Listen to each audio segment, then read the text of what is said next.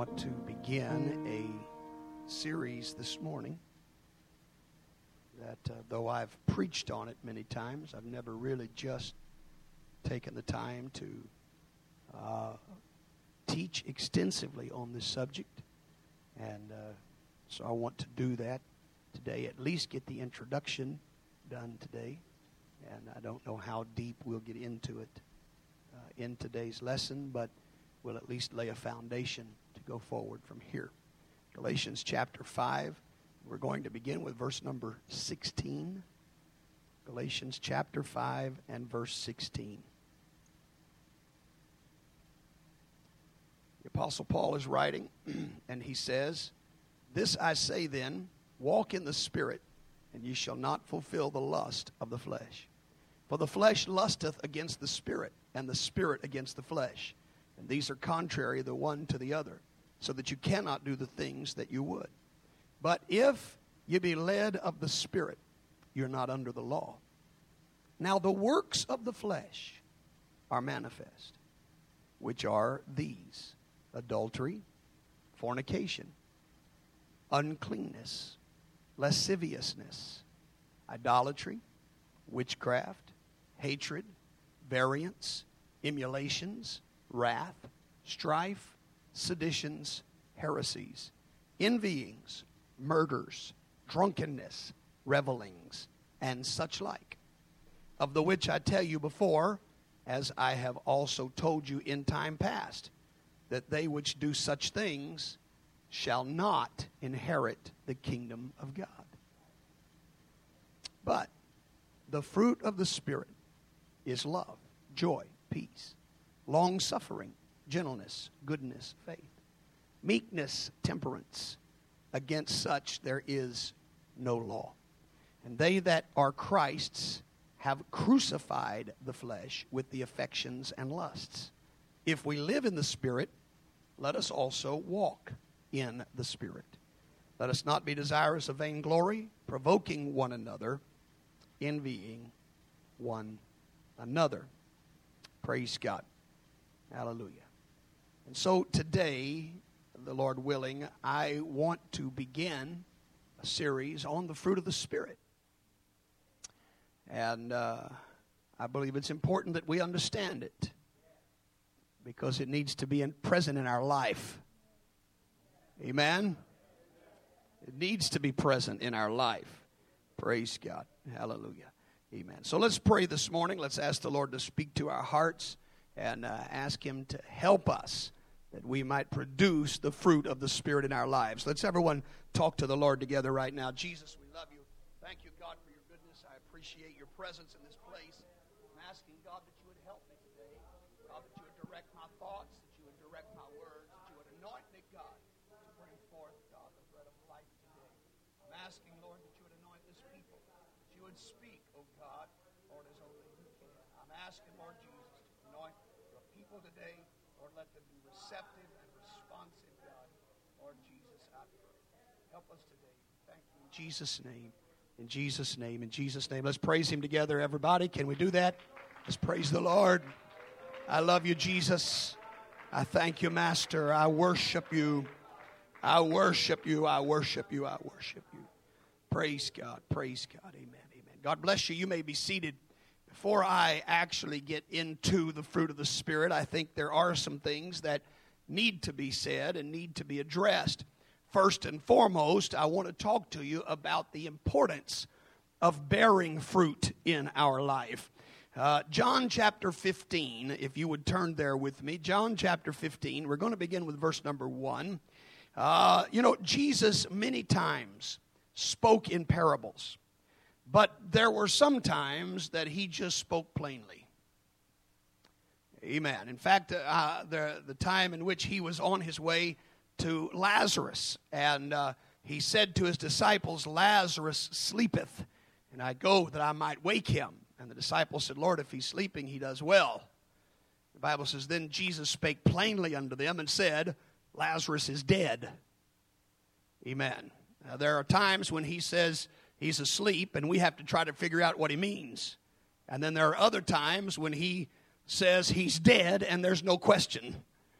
John chapter 15, the Lord gives us, though he's speaking in somewhat of a parable, he's really speaking very plainly, and it doesn't take a whole lot of interpreting to understand what the Lord says here in John 15. Let's read through this, beginning with verse number 1. I am the true vine, and my Father is the husbandman. Every branch in me that beareth not fruit, he taketh away. And every branch that beareth fruit, he purgeth it, and that it may bring forth more fruit. Now ye are clean through the word which I have spoken unto you. Abide in me, and I in you. As the branch cannot bear fruit of itself, except it abide in the vine. No more can ye except ye abide in me. I am the vine, ye are the branches. He that abideth in me, and I in him, the same bringeth forth much fruit. For without me ye can do nothing. If a man abide not in me, he is cast forth as a branch and is withered. And men gather him, gather them, and cast them into the fire, and they are burned. If ye abide in me, and my words abide in you, ye shall ask what ye will, and it shall be done unto you. Now pay attention to verse 8. Herein is my Father glorified, that ye bear much fruit. So shall ye be my disciples. This is pretty easy to understand, isn't it? The Father is glorified, amen, when we are his true disciples. And we are only his true disciples when we are bearing much fruit. Herein is my Father glorified, that you bear much fruit, and so shall you be my disciples. Obviously, one of the reasons God saved us in the first place is so that we would bear much fruit. It should then be our desire to be productive in the kingdom of God. We don't want to just be a tree that's taking up nutrients from everybody else. Hallelujah. We want to be productive. We want to produce something. We want something happening in our lives. Well, praise God. Amen. Amen. Now, let me just say this fruit is not winning souls. Winning souls is important, and winning souls, I believe, is the product of our fruit. But really, the fruit that we are talking about is, is what we do, it's who we are. Listen to what Jesus said in Matthew chapter 7, verses 16 to 20. Ye shall know them by their fruits. You know them by their fruits. Do men gather grapes of thorns or figs of thistles? Uh-huh. Even so, every good tree bringeth forth good fruit. If it's a good tree, it's going to bring forth good fruit. But a corrupt tree bringeth forth evil fruit. but if it's fruit. a corrupt tree, it's going to bring forth evil fruit. A good tree cannot bring forth evil fruit, neither can a corrupt tree bring forth good fruit. Every tree that bringeth not forth good fruit is hewn down and cast into the fire. Wherefore, by their fruits by their ye fruit, shall know them. You shall know them. Now, John the Baptist also confirmed this. We're going to go through a few things here very quickly. Uh, John the Baptist confirmed this in Luke chapter 3, verses 8 through 14, talking about fruit and what fruit really represents in our life. Read. Bring forth, therefore, fruits worthy of repentance. Bring forth fruits that prove you have repented and begin not to say within yourselves, We have Abraham to our father. For I say unto you that God is able of these stones to raise up children unto Abraham. And now also the axe is laid unto the root of the tree. Every tree, therefore, which bringeth not forth good fruit is hewn down and cast into the fire. And the people asked him, saying, What shall we do then? So, so he says, Bring forth good fruit. And they said, All right, well, explain that to us. So here's what he says He answered and said to them, he that hath two coats, let him impart to him that hath none. And he that hath meat, let him do likewise. Uh-huh. Then came also publicans to be baptized, and said unto him, Master, what shall we do? What shall we do? How do we produce fruit? What, what do you want out of us? Read. And he said unto them, Except, Exact no more than that which is appointed to you. All right. And the soldiers likewise demanded of him, saying, What shall we do? And the soldier said, You tell us to bring forth good fruit. Tell us how to do that. What do we what's expected of us? And he said to them, Do violence to no man, neither accuse any falsely, and be content with your wages. And so we can see very clearly that John the Baptist taught them that the fruit they were bearing was a reflection of their life. It was the way they lived. Amen. It was the way they lived. Fruit is not winning souls. Fruit is living a life that is pleasing to God. And the things that we do as a result of being a good tree represents the fruit that is naturally born of a good tree. The Apostle Paul uh, also dealt with this, Ephesians chapter 5, verses 8 through 11. For ye were sometimes darkness, but now are ye light in the world. Walk as children of light, for the fruit of the Spirit is in all goodness and righteousness and truth, pro- proving what is acceptable unto the Lord, Prove and what's have acceptable to the Lord. And and have no fellowship with the unfruitful works no of fellowship darkness, with the unfruitful works of darkness, but rather reprove them. but rather reprove them. Titus chapter 3, verse 14. And let ours also learn to maintain good works for necessary uses, Good works. That ye that they be, be not unfruitful. And so, so I just, I just want to get the right concept as we begin this study of the fruit of the Spirit. That when we talk about bearing fruit, we're, we're not talking about some of the things that some people think bearing fruit is, but what we're really dealing with is your life. Right. Your whole outlook, your attitude, who you are, what you are. Amen. Amen. Now, I, I want to also stress that God expects abundant productivity. God's not satisfied with part time Christianity. God wants abundant fruit. Now, now, now, think about this. Jesus gave a parable in Matthew 13 about the different kinds of ground. You, you remember that story? And, and in that, he finally gets down to that fourth ground that was called good ground. And in the good ground, notice what he says about the good ground. Matthew 13, verse 8. But other fell into good ground, and brought forth fruit, some an hundredfold. Some brought forth a hundredfold, some sixtyfold. some sixtyfold, sixtyfold, And some thirtyfold. some thirtyfold. Notice he didn't say there was good ground that didn't bring forth anything.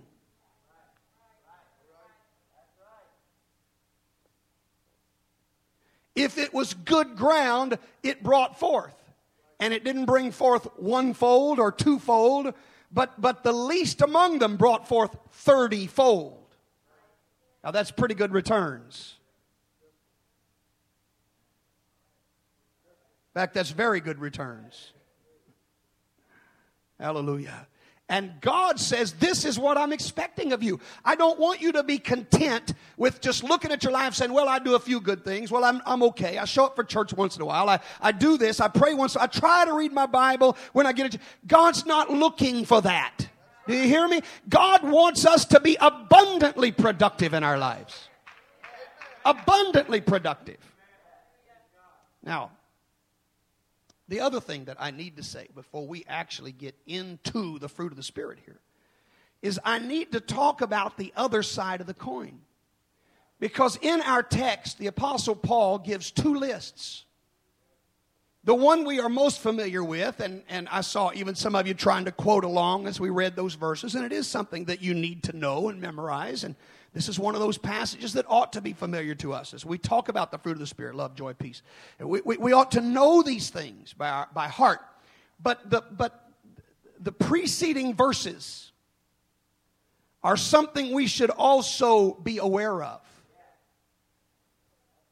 Because Paul says there are two things that are going to be the result of your life. It's either going to be the fruit of the Spirit or it's going to be the works of the flesh. Well, hallelujah. Now, I, I, want us, I want us to take some time here this morning because generally we just read through this list and don't really pay attention to what it is. But, but I want us to look at these things. I want us to take the time to understand what each of them means. And then we're going to talk about the significance of this list. Let's go over to Galatians chapter 5. And we're going to start with verse number 19. And if you would, Brother Jared, just, just kind of let me get through each word here Uh, we're going to explain as he goes through this list. Before you move on to the next verse, let me let me finish explaining the terms here. I want us to understand what Paul says are the works of the flesh. Now, this is a contrast to what the Spirit does in our life.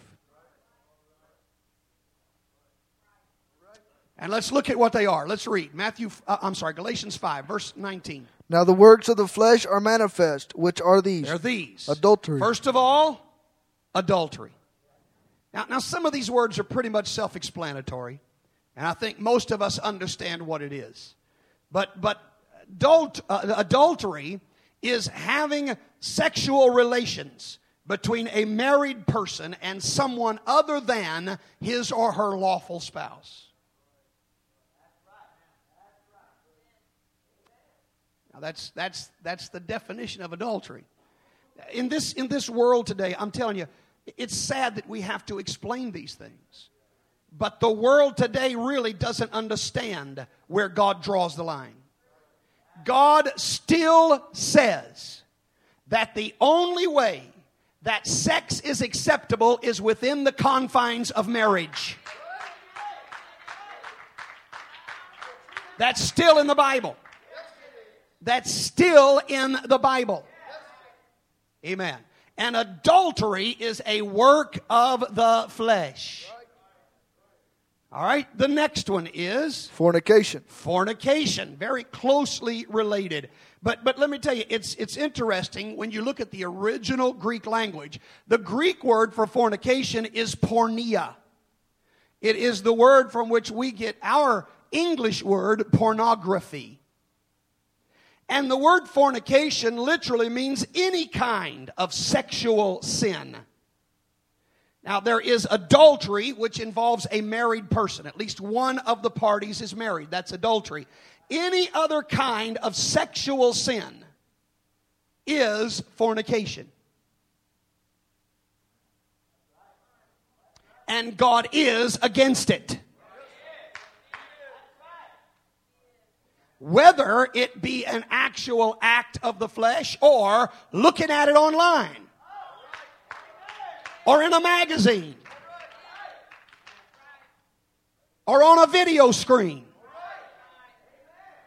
It's still fornication. Jesus said anybody that looks at a woman with lust in his heart has committed adultery with her in his heart.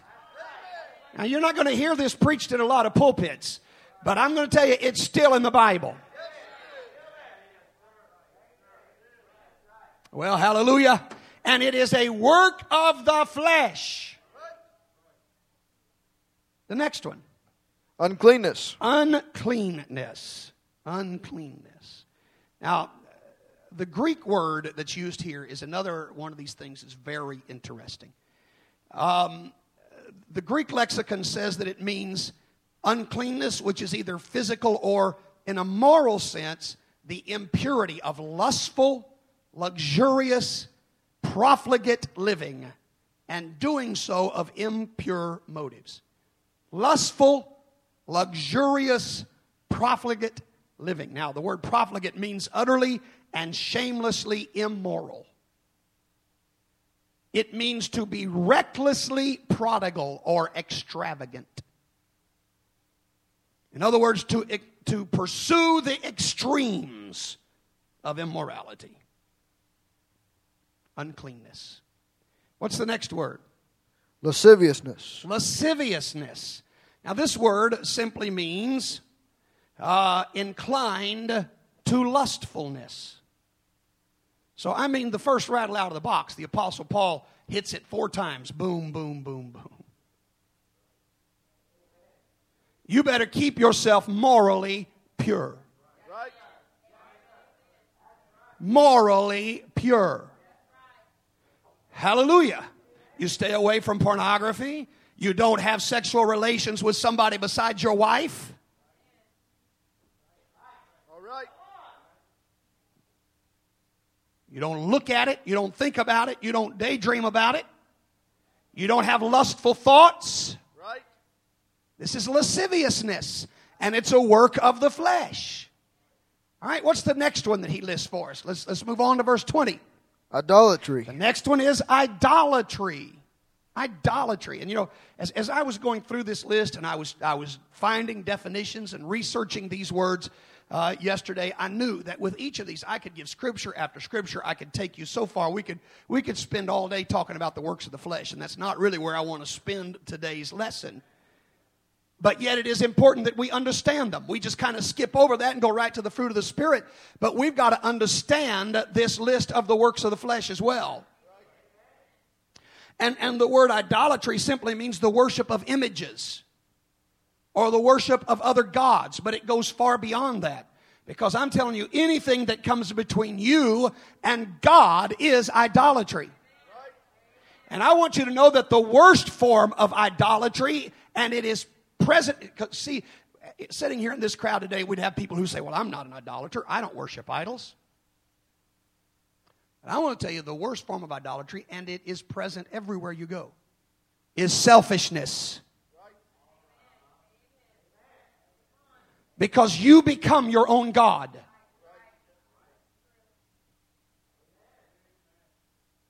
Well, hallelujah. Um,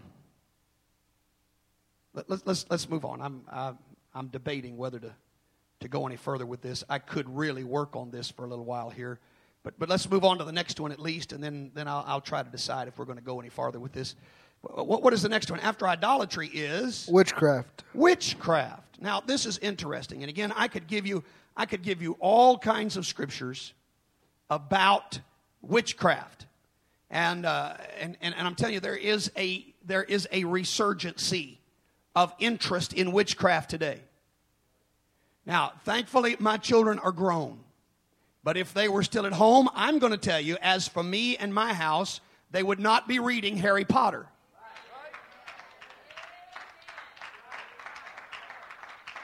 Listen, witchcraft is a work of the flesh. And I don't want my kids pursuing the works of the flesh.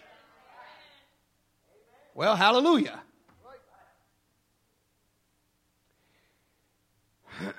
but there's a lot of other forms of witchcraft that we need to be aware of, such as horoscopes. Following the signs of the zodiac and trying to determine your life based on it. Ouija boards. And I'm going to tell you, there, there are a lot of computer games today that, that even young adults are getting involved in that are totally consumed with witchcraft. And yet it's still a work of the flesh. Now, another interesting thing about this is the Greek word that is used here is pharmakia. Does that sound familiar to anybody? It, it, is, it is the word from which we get our English word pharmacy. And the Greek word pharmakia literally means the use of medications or magic for the purpose of manipulating others. Now, I'm not telling you that you're involved in witchcraft if you take an aspirin. What I am telling you is that the use of illegal or, or not illegal, doesn't matter if they're legal or not, because one day they may legalize some of it. I should say illicit mind altering substances.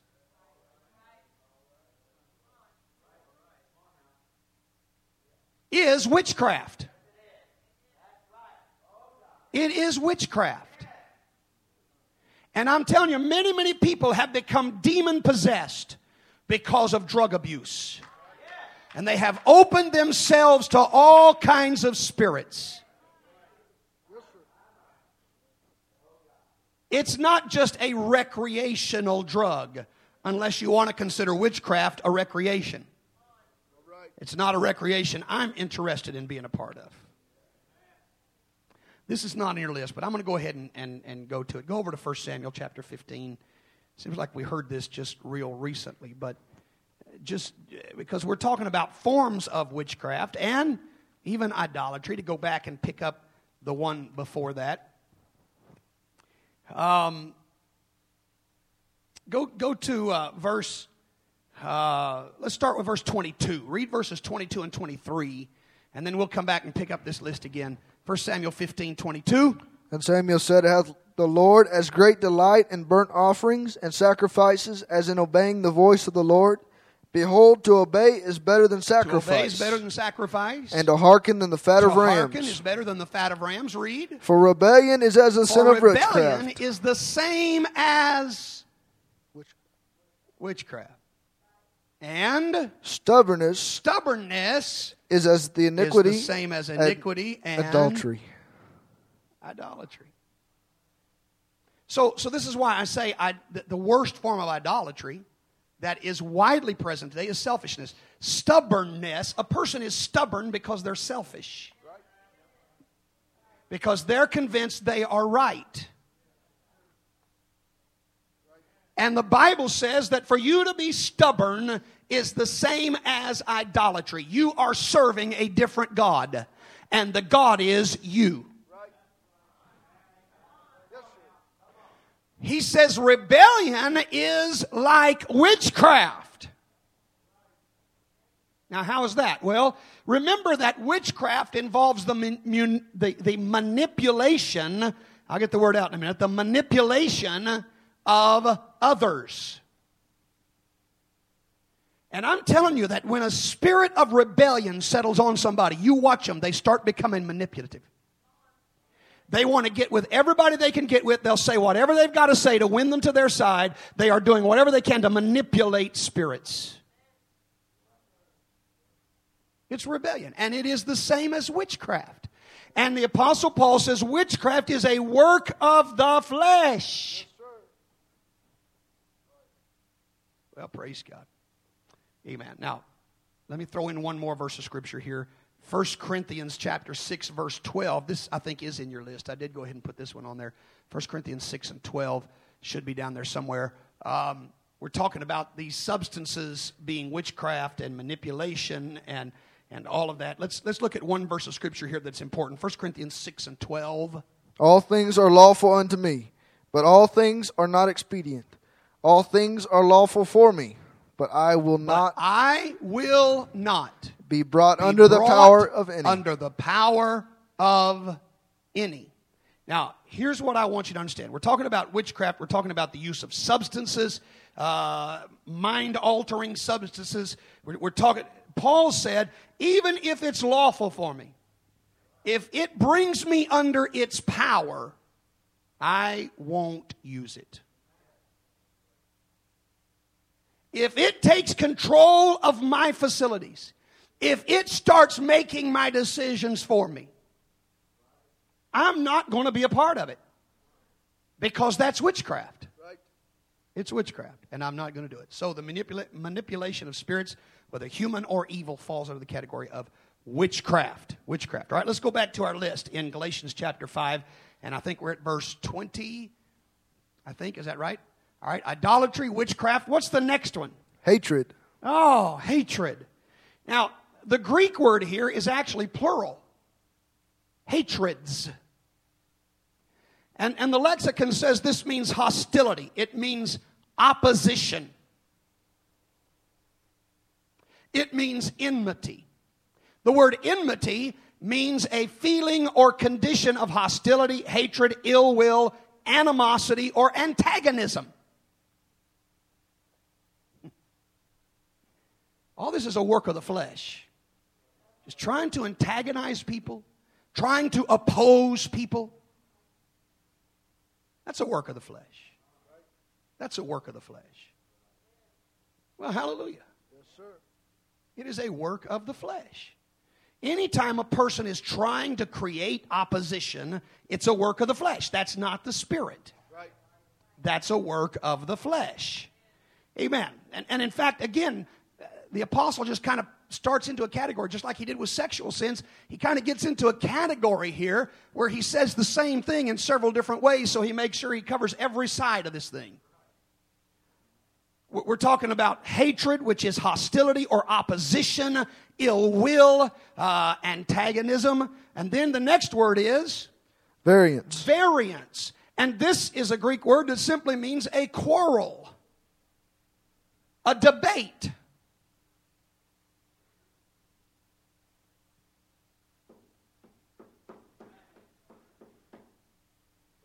Well, how far do I go here?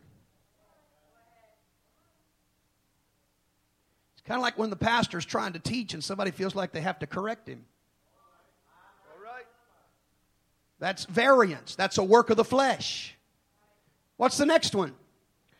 Emulations. The next one is emulations. And what does this mean? The Greek word here, interestingly, is, is zealous. That's the Greek word. But, but the commentators say that as it's used in this context, it means to be zealous for the sake of your own advantage. In other words, there is some kinds, there are some kinds of zeal that are important and even necessary and that God approves of. In fact, Jesus said, The zeal of thy house has eaten me up.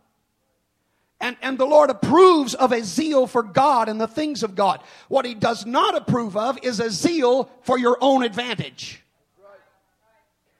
God does not approve of that. That's a work of the flesh. All right, what's the next one? Wrath. Wrath. This word means fierceness or indignation.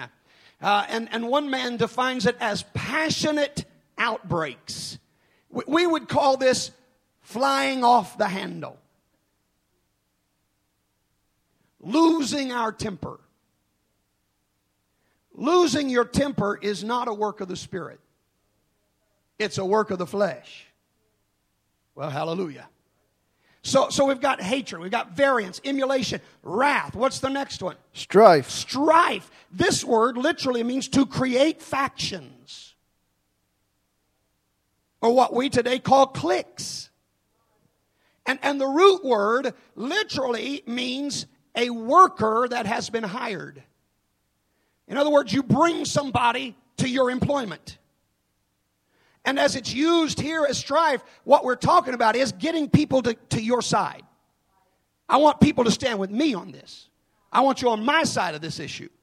And what you're doing is you're creating strife. A work of the flesh. A work of the flesh. What's the next one? Seditions. The next word is seditions. And the Greek word means disunion or dissension. All this just ties right in together, doesn't it? Creating dissension. No, that's not right. No, I'm right. That's dissension. It's a work of the flesh. What's the next one? Heresies. Heresies. Now, this, this is almost the same as, as sedition, with the exception that with heresy, it is, it, it, it is um, it, it's based upon religious concepts or doctrinal concepts. So, in other words, with seditions, you're, you're dissenting, you're arguing, you are you, you, you're trying to convince people that you're right and, and the other person's wrong about maybe secular issues. But with heresy, it is a doctrinal issue. With, with heresies, you are trying to create divisions within the church based on what is taught in the church. Hallelujah. And, and, and it has come to mean, the word heresy has come to mean that, that it, is, it is in opposition to the accepted teachings of the church. So, what the church teaches, what this church has accepted, if somebody comes in and starts trying to spread other ideas and concepts, that's heresy. That's heresy. All right, the next word. We go on now to verse 21. Envyings. Envyings. Now, this word envy is defined simply as a feeling of discontent or covetousness with regard to another's advantages, success, position, uh, possessions. So, in other words, looking at someone and wanting what they have, being jealous of what they possess. Envyings. All right, the next one. Murders murder. And this word is the killing of another human being with malice. And, and of course, again, I can take you to scriptures where murder is defined in other ways because uh, the Apostle John said, if you hate your brother without a cause, you are a murderer. And, and so, so murders. And then the next one drunkenness. All right? Drunkenness. The word, uh, the Greek word simply means to be intoxicated just means to be intoxicated. You know, I've had people say, well, I'm just, you know, I was just slightly intoxicated. I wasn't drunk. Well, the fact is, they both mean the same thing. The word intoxicated to me means, and listen to this, this may come as a surprise to some of you, but the word intoxicated means to be affected temporarily with diminished physical and mental control by means of alcoholic liquor, a drug, or another substance. That's all it means. That you have been temporarily affected with diminished physical and mental control. You don't have to be falling over to be intoxicated. Seems to me that I've read after one drink, our reaction slows down. And anytime our physical or mental ability is impaired by a substance, we are then, by definition, intoxicated. And Paul said, This is a work of the flesh. And then he goes on. Revelings. Revelings. Now, this word carries the previous word even further because the word here is, is defined as carousal or carousing. And, and that word means to be involved in, in drinking parties. It's, it's, it's a lot more than just a slight intoxication, but it's going beyond. Revelings is where drunkenness leads you.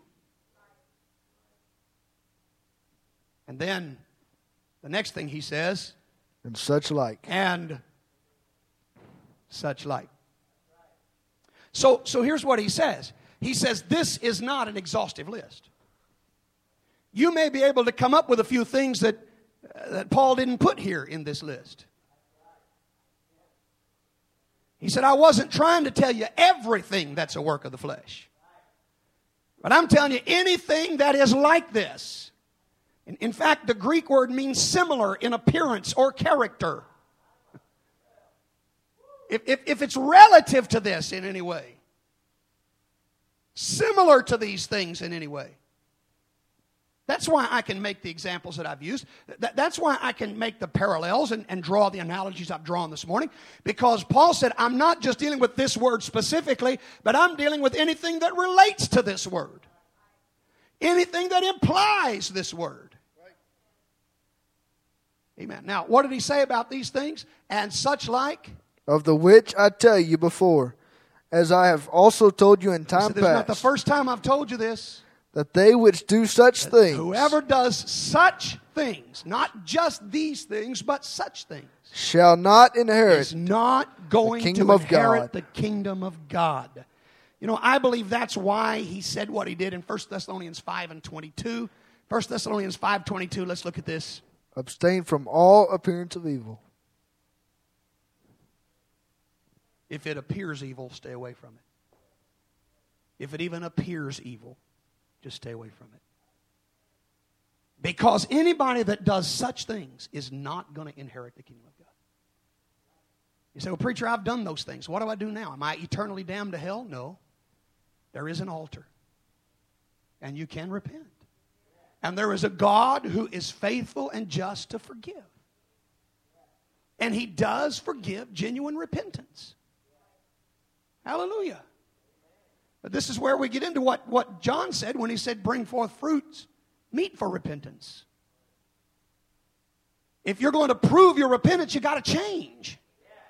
Repentance is not just saying you're sorry, repentance is being sorry enough to change. Now, if you are that sorry, you will say it. But you're not just going to say it, you're going to do it. Hallelujah. Everybody still with me this morning? I know we've, we've had to walk through a negative list here, but, but we're trying to get down to the positive. Praise God. And thank God there is a positive. Thank God we don't have to just dwell on the works of the flesh. Praise God. But, but I, I don't know if you noticed this, but it is interesting to me that the Apostle Paul calls this list the works of the flesh, but the next list, the fruit of the Spirit. There's a difference between works and fruit. One is what you do. The other is what the Spirit does in and through you. Now, let me tell you this. You really ought to mark Galatians chapter 5 in your Bible. And ever so often, you ought to do a little self test.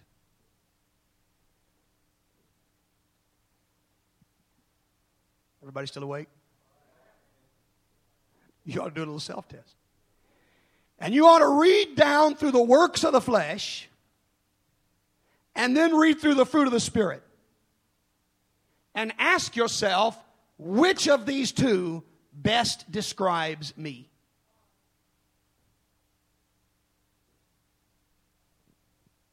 Now, we're still flesh, we're still human most likely we are at some point in our life going to be able to look at both lists and say, you know, I've got some of each. But there are two things you've got to consider. Number one, which one is more prevalent? And number two, which way am I headed? In other words, are there more works of the flesh today than fruits of the Spirit or fruit of the Spirit? Uh, am I gaining more works of the flesh as, as time passes? Or am I laying more of those things down and showing more of the fruit of the Spirit as time passes? Are you following me?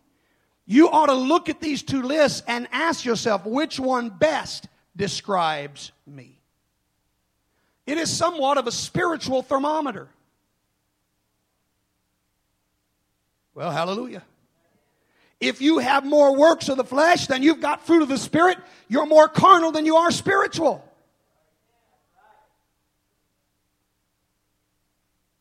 And so, if you want to produce more fruit, there's two things that you've got to do.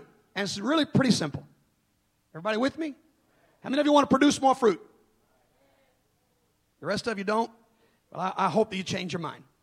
Um, there's two things. It's, it's really pretty simple here as far as the answer. Now, accomplishing this goal may take a little bit more work, but the answer is pretty simple. Two verses of Scripture Ephesians chapter 5, verse 18. And be not drunk with wine, wherein is excess, but be filled with the Spirit. So, drunkenness was one of the works of the flesh, right? He says, here's your choice. You can follow the works of the flesh or just be filled with the Spirit. And if you'll get filled with the Spirit, the Spirit will produce fruit through you. Hallelujah. So get filled with the Spirit. That's number one.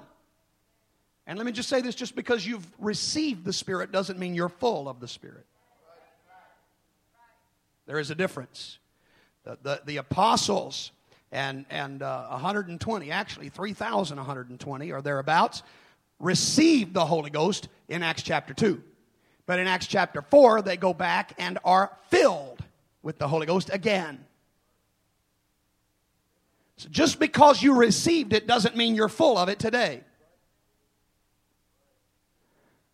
This command was not to sinners. It was to the church at Ephesus.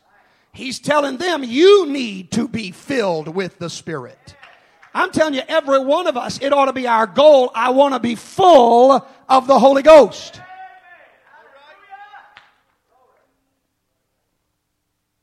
I've, I've, I've used the example before. We used to keep a pitcher and, and glass of water here, and it was easier to do at that point. Um, but, but I would take a glass and fill it to the top. And if that glass is really full, what happens when it gets jarred? Whatever's inside the glass comes out if the glass is full. Right? Whatever's inside spills out. In fact, it doesn't even take a whole lot of jarring for it to spill out. If it's really full, the slightest movement and it spills out. So I'm telling you, that the test comes when you're jarred. When you're hit with something in this life, what comes out?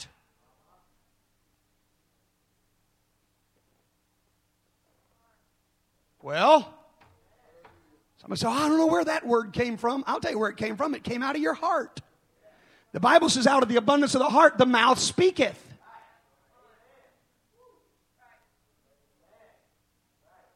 Hallelujah. So whatever's down there is going to come out. That's what you are full of. But if you'll get full of the Holy Ghost, then when life jars you, the only thing that's going to come out is Holy Ghost. What's going to be seen, what's going to be experienced by everyone around is not the works of the flesh, it's going to be the fruit of the Spirit.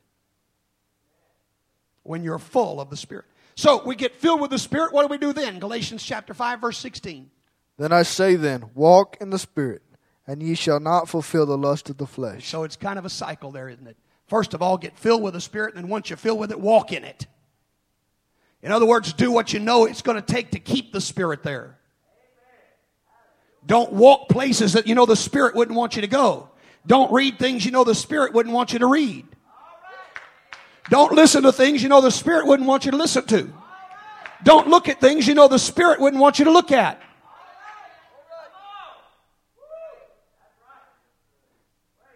And on the other hand, do the things you know the Spirit would want you to do. Does the Spirit want you to pray? Does the Spirit want you to read your Bible? Does the Spirit want you to come to church? Does the Spirit want you to witness? Does the Spirit want you to worship? Does the Spirit want you to sit like a dime store Indian during a church service? No, that's not the Spirit.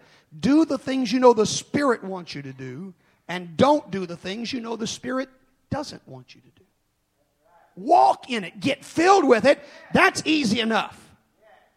Getting filled with it is really a very easy process. It's walking in it that takes some work. But you got to make up your mind I'm going to walk in the Spirit because if I walk in the Spirit, what's going to happen? I will not fulfill the lusts of the flesh. When I start fulfilling the lusts or the carnal desires of my flesh, that's a sign I am not walking in the Spirit. When I start doing the things that are on this list of the works of the flesh, if I'm creating a little clique, are you young people listening? I heard adults say amen, but I didn't hear any young people say amen. Are you young people listening? I'm telling you, cliques are the worst thing in the world when it comes to youth groups. It, it's it's uh, a natural part of a carnal youth group. And the minute young people become carnal, they start dividing up.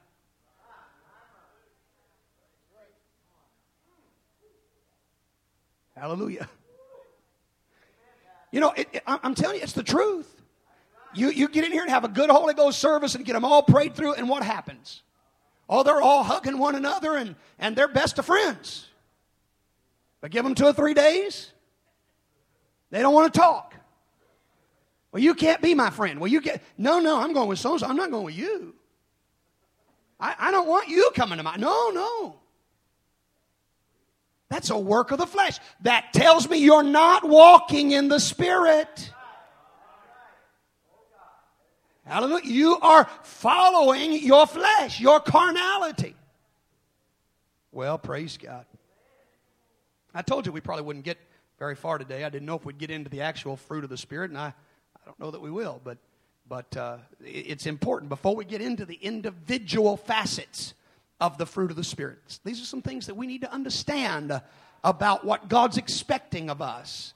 Amen. We really need to be examining our lives. We, have talked about letting this year be the year of a new dimension for new life. And I want to see that happen. And I believe many of you do as well. But the only way that's going to happen is if we start living differently.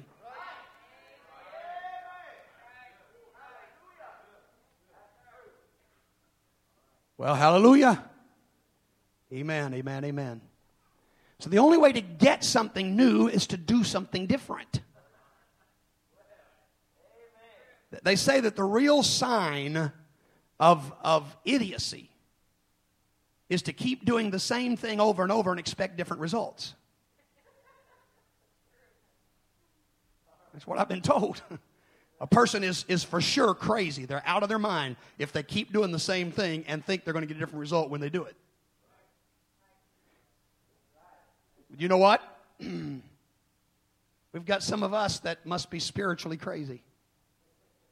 Because we keep living the same way we've always lived, but we expect to draw closer to God as a result. It's not going to happen. If we're going to get into a new dimension in the spirit, we're going to have to make some changes. And, and I'm telling you, this is, this is the way we know whether we're succeeding at making those changes. Listen, there is no clearer picture than if you just simply take this list. In fact, if you want to, print it out. You can, there are, there are scriptures online. You can go to, to, to places and, and just copy and paste and print out the scriptures for the works of the flesh in one list, the fruit of the Spirit another list. And then ever so often go back and check yourself.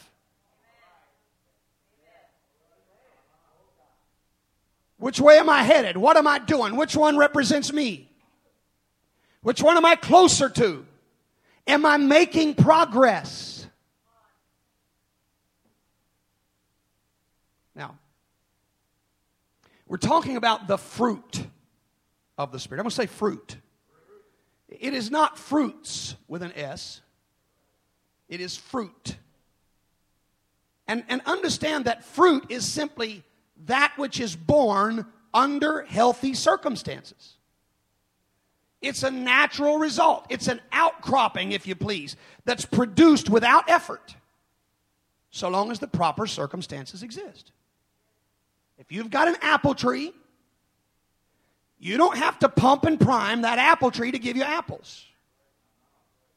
If it's getting the right nutrients, it's got plenty of water, plenty of sunshine, it's just going to have apples on it. As long as there's no worms there, there's no disease, there's no, it, it's going to have apples. It just happens that way. God created it that way, didn't He? God created in, in Genesis chapter 1 that, that every seed would bring forth after its kind. And so it's just natural for this thing to, to produce fruit. You don't have to work at it. You don't have to strive at it. it, it it's not something that the tree has to say, mm, come on, come on, come on, I need an apple to pop out right now.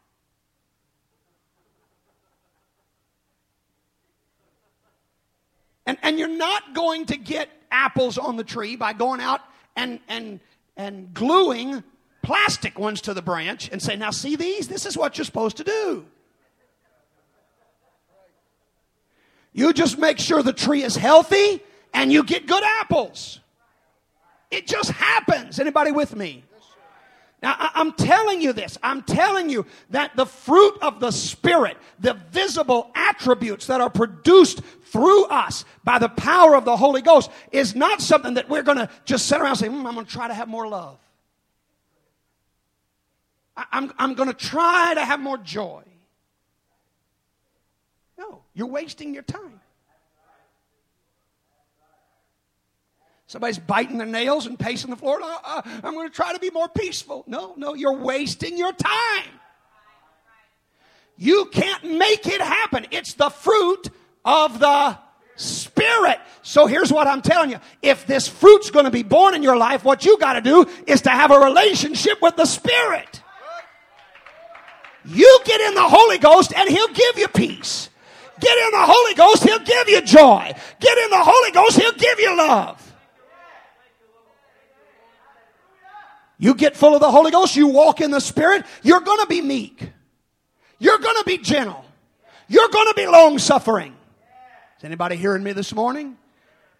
We're talking about the fruit, the natural production that, that comes from having the Spirit in your life. It's not a matter of trying to produce more fruit if we're going to make a determination in this process, we should just determine to be more full of the Spirit. John 15. Remember, remember this passage? We started out uh, early with this passage in John chapter 15, where Jesus laid out these things about how important it is that we bear fruit. Let's look at some of these verses again here for just a few moments. Look at verse 4. Abide in me, and I in you. As a branch cannot bear fruit of itself, except it abide in the vine nor no more can ye except you abide in me. Listen, there is no verse that better says what I just got through telling you than this one. You want to produce the fruit of the Spirit, you can't produce it by yourself. The only way you're going to produce it is to abide in Christ. You get a relationship with Him. You fall in love with Him. You allow Him to work in your life. You get full of His Spirit. You start walking in His Spirit, and I'm telling you, you're going to have fruit. But you separate yourself from Him. You couldn't produce this fruit if you wanted to. You may come up with some plastic apples. You know, we, especially right now, we're into the full fledged political season. And, and, and I like to talk about the plastered on smiles. Anybody know what I'm talking about? Plastered on. They just, they're, they're painted on. They're not smiling because they're happy. They're smiling because they want you to believe they're happy.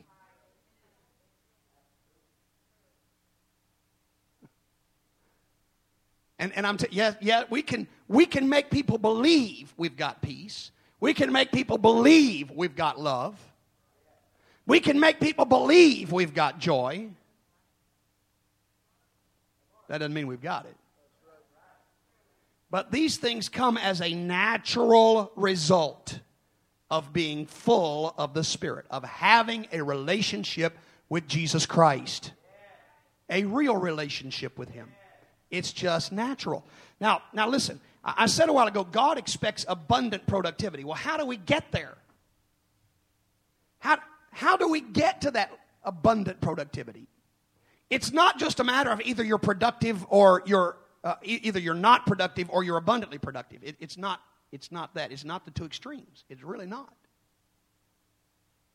Let me show you something. Look, look again at, at verse 2. John 15, verse 2. Let's look at this. Every branch in me that beareth not fruit, he Okay. taketh away. Here's the first level is no fruit at all. There are some branches that are just bearing no fruit. And and look at what the Bible says he does with those. He takes them away. Right. I mean, he just he just takes it away. Now listen, anybody that believes once saved, always saved is going to have a hard time with this verse. Because the Bible's talking about branches. It's not talking about sinners. It's talking about people that have come to God. But if they're not producing fruit, He takes them away. Doesn't say He just leaves them there. Anybody here ever? Well, I don't want to. I don't want to get ahead of myself. All right. So, so the first level is no fruit at all, and if that's the case, He takes them away. And in fact, He even deals with this um, in in another place. Uh, let's let's go to verse six, John fifteen, verse six. If a man abide not in me, he is cast forth as a branch and is withered. And men gathereth them and cast them into the fire, and they are burned. Is there any question what he's talking about here? If a, if a branch is not bearing fruit, it's taken away, and what he says done with it? It's cast into the fire. Now, you tell me how once saved, always saved fits into that picture.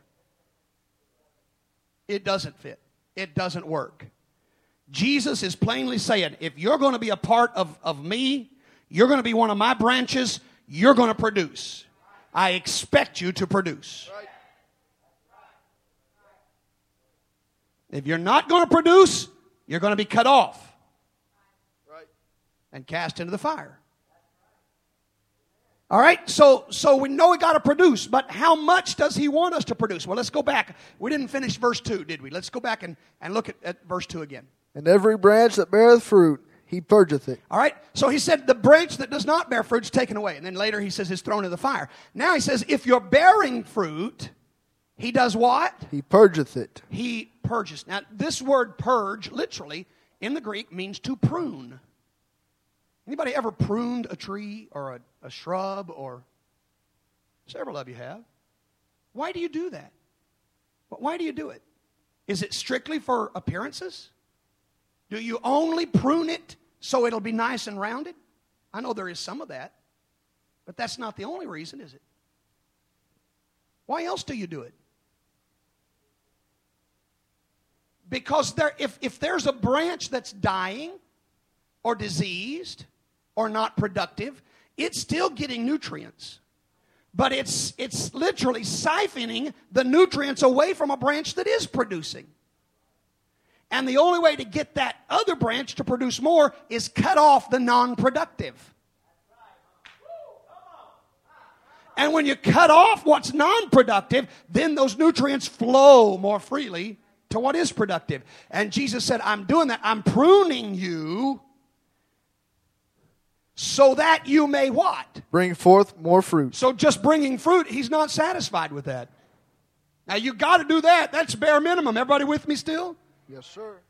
That's bare minimum. You've got to do that. But if you do that, he's going to prune you because he wants more fruit. Now, pruning is not a pleasant process. Uh, you know, I want you to imagine that the Lord's getting out the shears. He's cutting some things off of your life that are not productive. It's going to hurt. It's going to be difficult. Is anybody hearing me this morning? Sometimes people say, Well, I'm doing my best. I don't know why God's letting this happen. I'll tell you why He's letting it happen. He's pruning you so you'll bring forth more fruit.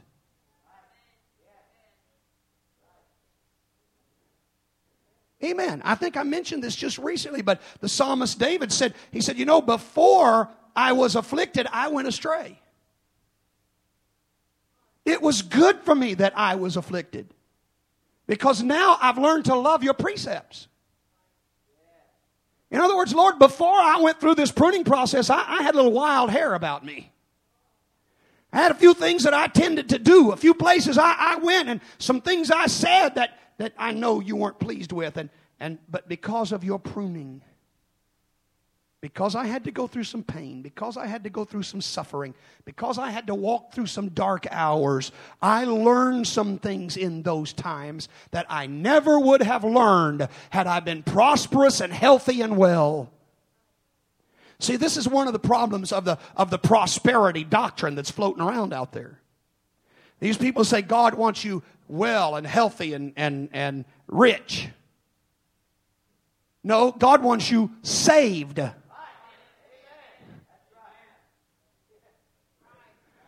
And if you've got to be poor and sick and hurting to be saved, He wants you saved. Well, I know some of you didn't like that, but you can quit buying your lottery tickets.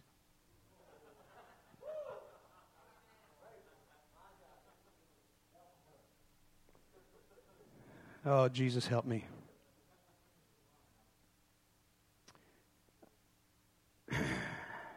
I don't, I don't want to get into lottery. I, I, I, could, I could really work on that for a while. Oh, Jesus, help me, Lord. Help me, Lord. Help me, Lord. So many problems with that. So many problems with that. Number one, you're not being a good steward. You want to do something worthwhile with your money? Take that dollar or five dollar or ten dollars and put it in the offering plate. You're going to get a much better return than you will giving it to the state of Kansas or whatever. Secondly, the thing that causes a person to play the lottery is greed. It is this profligate living that we read about in the works of the flesh. That's right. That's exactly right. It's not about right, it is right. It's greed that motivates a person to play the lottery. They want to be rich. That's greed. And the Bible says the love of money is the root of all evil. So save your money. Don't play the lottery. In fact, save your money on the Reader's Digest sweepstakes and the Publishers Clearinghouse and Nigerian chain letters and whatever else is going to be a.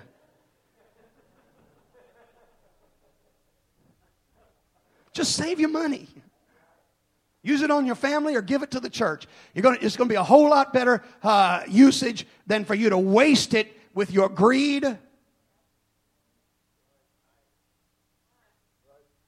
and lust and all the other things that come with it.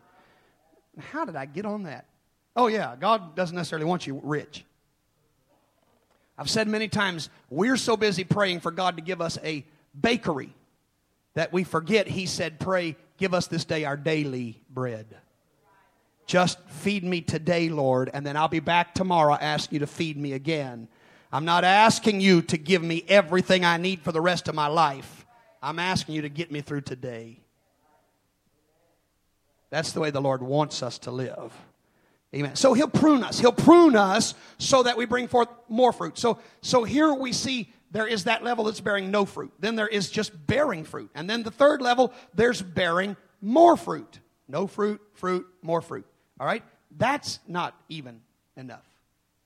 The Lord is not fully satisfied when you're bearing more fruit. Let's read verse 5, for, uh, John 15 and 5. I am the vine, ye are the branches. He that abideth in me, and I in him, the same bringeth forth the same much fruit. bringeth forth much fruit. So, so here's what I'm telling you, church. It's not enough that we can look around and say, well, uh, yeah, I'm pretty joyful. I've got peace most of the time. Um, I kind of struggle with that long suffering stuff. But you know, I'm working on it. That, that's not satisfactory to the Lord. He says, Look, you've got to bear fruit. So we look around and say, Well, yeah, I do have some of this. He says, That's not good enough. I need to prune you. You need more fruit. All right, Lord, I've been through some things. I feel like I can love a little bit better now. I feel like I've got a little bit more joy than what I did have. Certainly some more peace in my life than what was there before. And, and the Lord says, That's still not good enough. I want you bearing much fruit.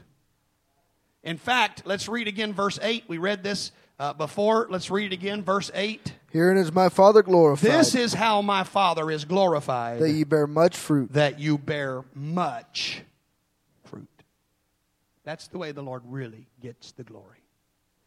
It's not just in us bearing fruit, but it's in us bearing much fruit. Well, praise God. Praise God. I don't see how we're going to get to any of the facets of the fruit of the Spirit today.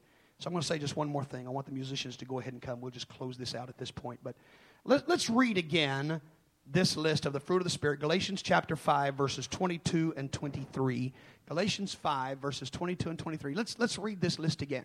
but the fruit of the Spirit is love, Everyone say love, joy, say joy, peace, long suffering, gentleness, goodness, faith, meekness, temperance. Where, where's verse 23? We're, we're behind here. Verse 23. All right. Meekness. temperance. Against such there is All no law. Now, let me just close with this. Against such there is no law. One man explained that phrase by saying this There is no law to condemn such persons. These are not the things which the law denounces. These, therefore, are the true free men, free from the condemning sentence of the law and free in the service of God. This is it. This is where it's really at. Amen. To possess this fruit love, joy, peace, long suffering, gentleness, goodness, faith, meekness, temperance to possess these things and to have them abound in us is real freedom. What are we free from? From the works of the flesh. We're free from those things that our flesh produces if we allow the Spirit to produce through us. Let's lift our hands and love the Lord.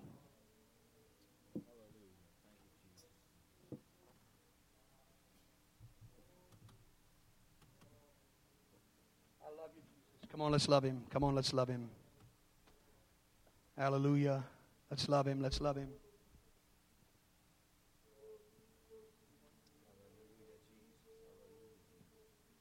Come on, let's love him, church. Let's love him. Let's lift our hands. Let's praise him. I love you, Jesus. I love you, Jesus. I love you, Jesus. I love you, Jesus. I love you, Jesus. Praise the name of the Lord. Praise the name of the Lord. Come on, everybody. Let's lift our voices to the Lord. Amen. Why don't we stand? Let's, let's talk to him for a few minutes. Lord, I want you to fill me. I want